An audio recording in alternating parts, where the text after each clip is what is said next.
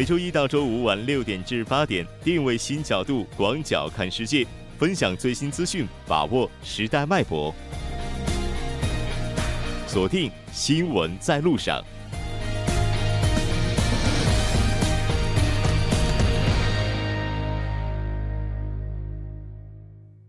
欢迎回来，这里是正在为您直播的 TBS EFM 新闻在路上。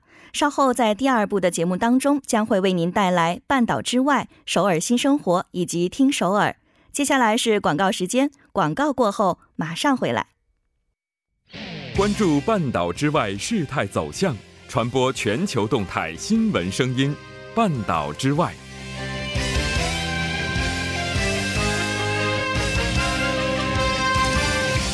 半岛之外，为您介绍来自中国以及国际社会的主要资讯，带您了解半岛之外最新动态。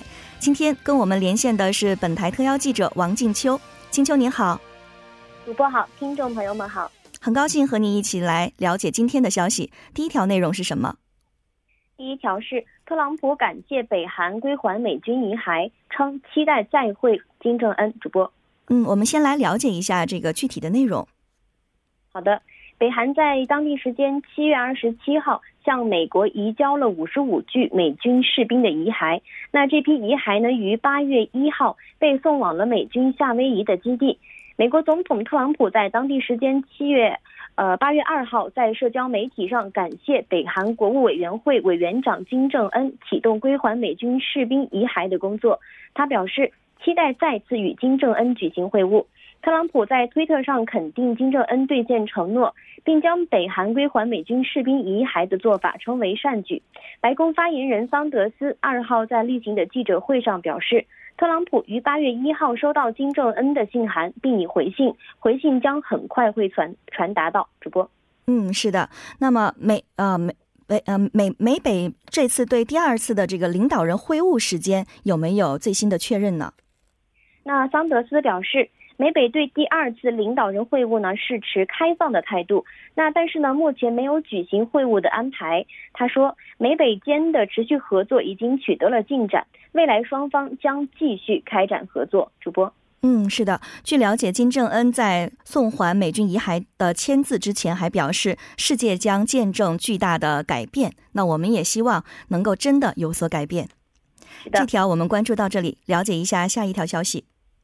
下一条是北韩外相将抵达新加坡，媒体猜其可能宣传中战宣言的重要性。主播，嗯，是的，我们也了解到，为了出席东盟地区论坛的部长会议，北韩外相李永浩也是在八月三号抵达了新加坡。是的，北韩外相李永浩在八月三号抵达新加坡之后呢，他还将协调与东盟各国外长举行会谈。日本共同社猜测称，李永浩可能有意宣传北韩战争中战宣言是推进无核化所必不可少的立场，并通过积极的外交争取放宽的制裁。李永浩是否同意与美国国务卿蓬佩奥、日本外相河野太郎举行会谈，也受到了关注。主播。嗯，是的，目前外界比较关注的就是板门店宣言是否会在年内实现。那现在美国的立场是怎么样的？围绕中战宣言呢？四月南北韩首脑发布的板门店宣言中明确提出要在年内实现，但尚未敲定是建立南北韩美三国，还是加上中国的四国框架。那据报道分析，韩国外长康金和二号在新加坡与中国国务委员兼外长王毅会谈。可能会围绕如何应对中战宣言来交换意见。不过呢，美方的立场是与中战宣言相比，应优先申报并停止核相关活动，以实现无核化。你要求东盟各国通过经济制裁来维持施压。主播，嗯，是的，那希望一切都是要往好的方向来发展。那我们关注一下下一条消息。下一条是。《华尔街日报》称，俄罗斯不顾联合国制裁，再次雇佣一万名北韩劳工。主播，嗯，俄罗斯雇佣北韩劳工，我们具体的了解一下。据《华尔街日报》周三的报道，尽管联合国安理会实施了制裁，但俄罗斯仍允许北韩的工人进入该国，并发放新的就业许可证。在去年的九月份，联合国安理会通过了一项决议，对北韩实施制裁，禁止北韩工人再就业，除非联合国安理会的制裁制度事先得到批准。那对于以前雇佣的北韩劳动者呢？如果合同期满的话，不可以提供新的雇佣许可。主播，是的，据了解，这个雇佣的人数现在超过了两万四千多人。是的。据《华尔街日报》援引俄罗斯政府的数据称，截至去年年底，有两万四千名北韩的工人是留在了俄罗斯。那该报还指出，一些雇佣北韩工人的公司正在与北韩建立合资企业，那这也违反了安理会的决议。主播，嗯，是的，这个情况呢，我们先了解到这里，关注一下下一条消息。下一条是美参议院提交最严厉对俄制裁草案，拟禁止购买俄国债。主播。嗯，美国提交最严厉的这个对俄制裁草案是什么样的情况？好的，据俄新社八月二号的报道，美国共和党和民主党代表当日发布的一项声明称，有数位参议员向国会提交了一份法律草案，建议对俄罗斯实施新的制裁。声明中称，草案规定对俄罗斯政治家和企业家实施新制裁，同时禁止购买俄罗斯新发行的国债。那该草案提议对与俄国企支持的能源项目有关的投资行为实施制裁，同时要求那些与俄公司进行大笔不动产交易的公司提供交易信息，禁止买卖俄罗斯新发行的国债。该提案还建议要查明俄罗斯总统普京所拥有的资产。主播，嗯，那现在美国计划实施这个制裁的原因是什么呢？那么参与联署该提案的参议员林赛。格雷厄姆表示，现行的对俄罗斯制裁呢是不足以制止俄罗斯干预美国中期选举。新提案规定的对俄制裁将是所有制裁当中最严厉的。他说，在俄罗斯停止对美国进行网络攻击，并改变其对叙利亚和乌克兰的政策之前，新制裁将持续有效。主播，嗯，那现在俄罗斯方面有没有相关的回应呢？有的，俄新社称。俄罗斯国家杜马承诺将对美方的草案做出对等的回应。俄生意人报指出，俄罗斯多次驳斥关于他干涉美国大选的言论。美国总统国家安全事务助理博尔顿曾说，普京向他保证，俄罗斯从未干涉过美国大选。直播，嗯，是的，看来这个通俄门的事件的余波还没有停息。那这条我们关注到这里，了解一下最后一条消息。最后一条是刚果金在线埃博拉病毒，旅行时禁止接触蝙蝠和动物尸体。主播，嗯，我记得我们在节目当中提到过，近日世界卫生组织已经宣布过，这个刚果埃博拉疫情已经结束了。那现在又有新的消息。那么，在世界卫生组织是呃这个月的二号确认。那刚果的东部有四人被确认了感染埃博拉病毒，其中呢有两名是医务工作者。那该国的卫生部随后发表了声明说。最近一次在该国东部传染的埃博拉病毒呢，是属于扎伊尔型埃博拉病毒，与此前爆发的埃博拉疫情是属于同一种类型。在今年的五月呢，该国的西北部赤道省出现了埃博拉的疫情，是导致了三十三人死亡。在七月二十四号，世界卫生组织宣布疫情结束。那刚果的卫生部在本月的一号的声明当中说，一周前宣布结束的埃博拉疫情发生地距本离本次。疫情发生地有两千五百多公里，两者呢暂未发现有关联，目前仍不能确认新一轮埃博拉疫情已经爆发。直播，嗯，好的，那我们也了解一下如何来预防这个埃博拉病毒。要防止病毒感染呢，首先要避免在该地区与蝙蝠、猴子、猩猩、黑猩猩、大猩猩等灵长类动物以及疑似患者的接触。主播。嗯，是的。那根据这个呃最新的这个国际权威医学杂志来介绍啊，这个埃博拉病毒它其实有一个潜伏期，可能是在一年以上才会出现症状。所以现在短时间内消失，也并不意味着它不会再次的出现。是的。嗯，好的，非常感谢您带来的这期连线，我们下期见。主播再见，听众朋友们再见。稍后关注一下这一时段的路况、交通以及天气信息。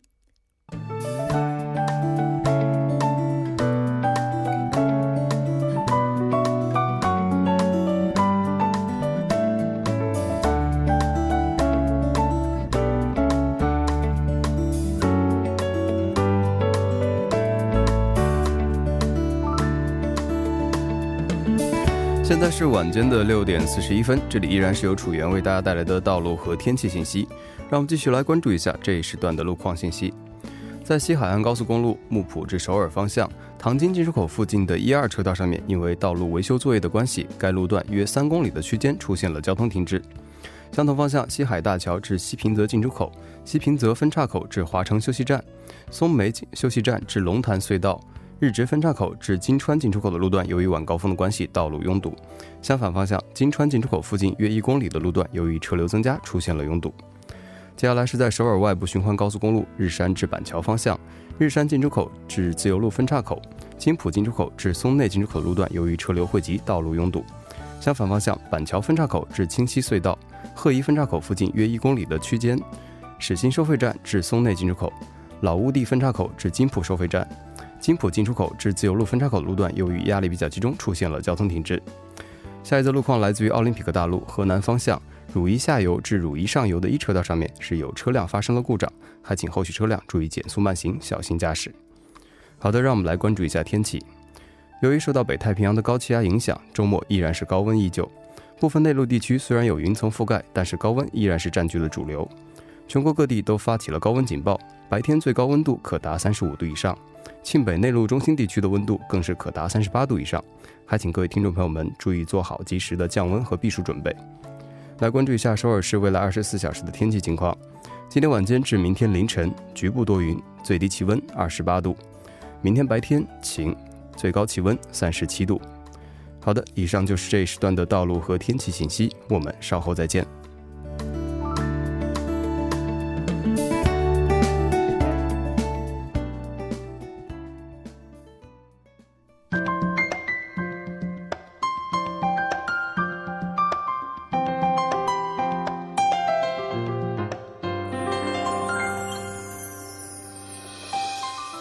尔新生活为您介绍首尔市迈向面向在韩外国人推出的优惠政策、开办的教育讲座、举行的庆典等。马上进入我们的首尔新生活。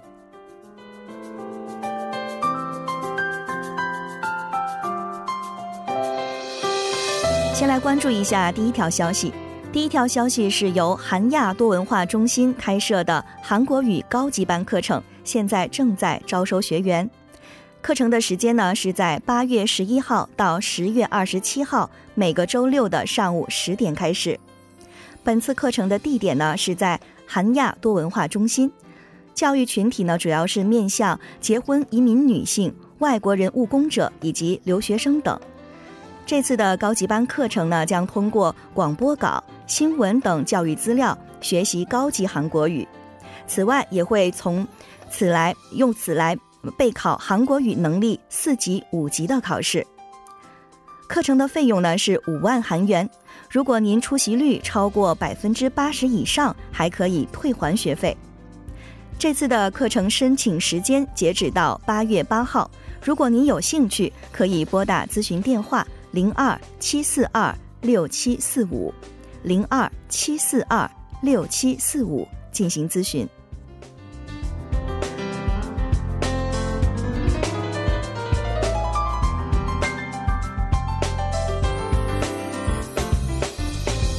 第二条消息是来自江西区多文化家庭支援中心开办的多文化家庭经济金融教育。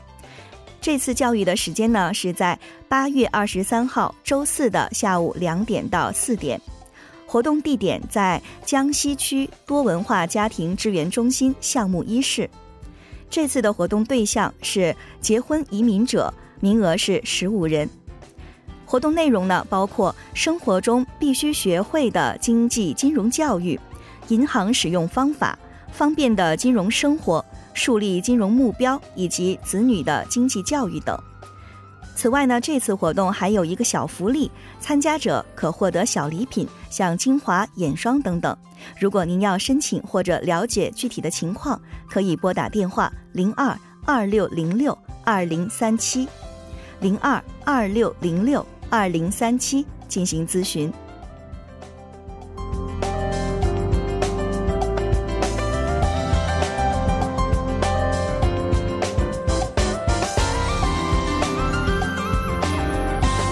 最后这条消息是首尔松坡区为结婚移民者准备的人权和法律教育。这次的教育时间是从八月二十一号到九月十一号的每个周二上午的十点到十二点。呃，这个教育的地点呢是松坡区中心的教育场。这次的教育对象是结婚移民者，也是二十人。教育内容有三个方面，第一个是生活领域的法律教育，比如消费者保护法、劳动法教育等等；还有第二个方面是签证方面，包括申请国籍、中途入境、邀请家人、出入境管理等法律流程；第三个是性人权方面以及消除压力的教育，内容包括消除男女性别偏见、子女的性教育。预防性暴力和对策，以及如如何认知自我压力、忧虑和忧郁症的差别，小朋友忧郁症的特点、危险信号、预防自杀方法和预防压力的方法等等。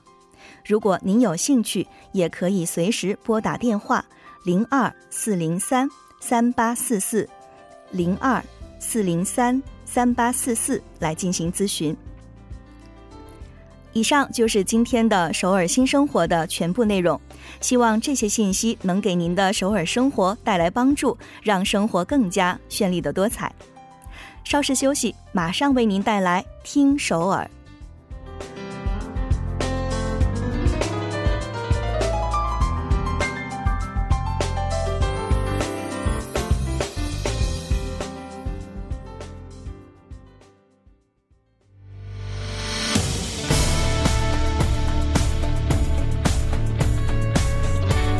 您现在收听的是《新闻在路上》，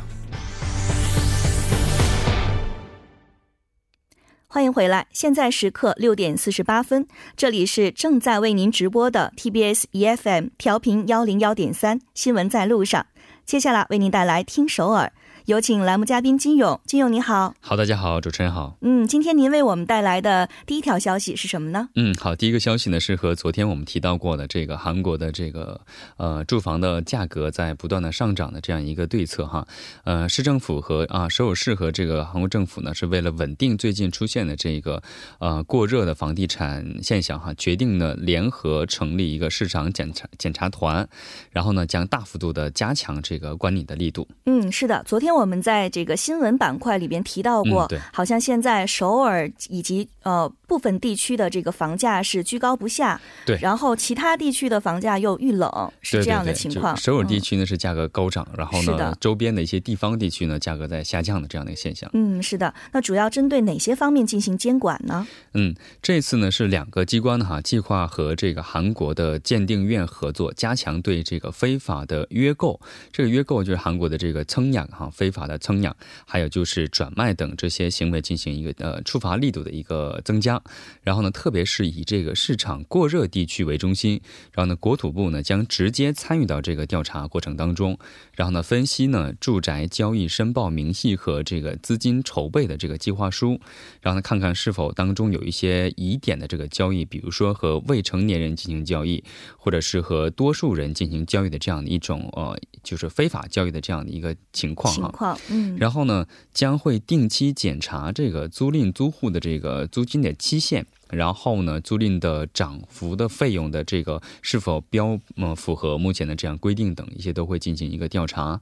然后呢，政府还表示哈，在不断的调控这个房价的同时哈，目前首尔市呢正在这个大规模的制定这个再开发的地区，这其实也是导致了目前这个首尔市这个地区的房价突然这么上涨的一个一个现象哈。嗯，然后首尔市方面也是其实也是做出了一些反对啊，也是在为了经济开发等一些做出一些呃对策，所以呢。今后呢，呃，双方呢将加强对这个八二这个房地产政策的一些呃监督和这个实行的力度，然后对一些重建的一些负担金，呃，首饰呢也表示呢决定对这个区厅进行呃准确的核算金额，然后并对这个进行一个严格的管理。嗯，希望政府加大加大力度。嗯，对，为了我们的房价，对，是这样，为了我们的幸福，应该算是是的，是的。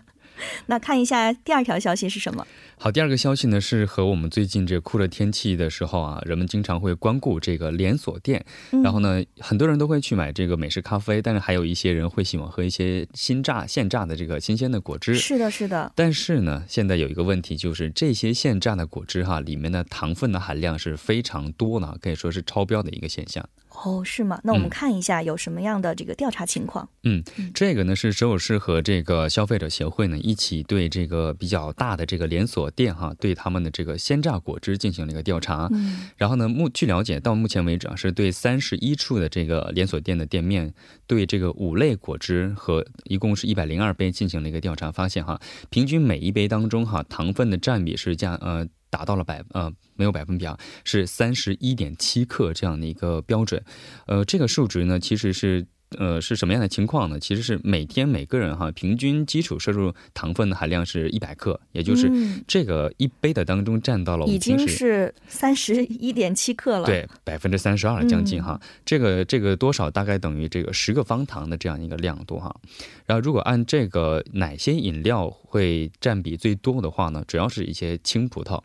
呃，青葡萄的占比是三十九克。我在夏天的时候特别喜欢喝 青葡萄果汁，对吧？对吧？就是它，它这里面糖分是最高的，最高的。对，然后呢，其次是这个香蕉，呃，苹果，呃，草莓香蕉，然后呢，还有就是猕猴桃，然后是草莓和柠檬这样的一个排序哈。所以呢，摄影师表示呢，原本其实水果哈，通过这个榨汁这个过程，它会。那个去掉很多这个果肉，剩下的就是糖分和这个这个剩下一点点这个果肉哈，还有营养，其他的维生素营养什么的。对对对，如果再加上这个这些糖的话呢，它的糖分就远远超出了人们应该摄取的这些量，所以大家也应该多注意一下克制，或者是呃跟这个销售人员可以说一声啊，不要加糖等等。嗯，是的，而且本身这个果糖已经很高了。对，其实，在果就是一天当中哈，现在热的时候啊，可能稍微多摄取一些糖分是可以的哈，但是多喝水的情况下是可以的。但是我们都知道，现在很多人都是就是为了好喝嘛，对吧？特别是一些呃小孩啊，或者是他们不懂的话，我们都可以去提示他们。毕竟是在这个不管是在喝饮料还是喝什么情况下，多喝一些清水，我觉得是最好的一个现象。是的，是的。嗯，那我们看一下下一条消息。嗯，好，下一个消息呢是这个也是和炎热有关哈。这个首尔市的这个设施工团三号表示呢，从这个地下通道商业街中选定这个五处为这个避暑购物的一个好去处。哦，然后呢，并在官网上哈张贴了这五张这个设施的一个位置和特征，以及这个相关的一些便利设施的一些介绍。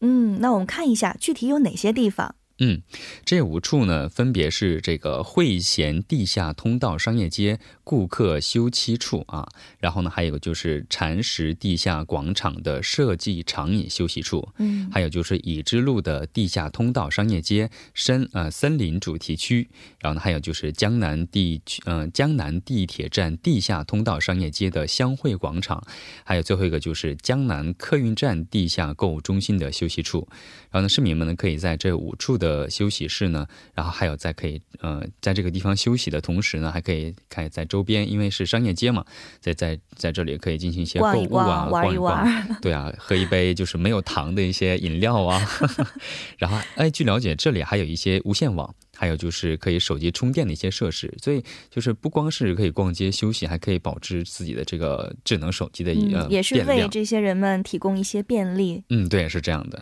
啊，这个本来上个周末和朋友约定的时候，说我们去哪儿见面。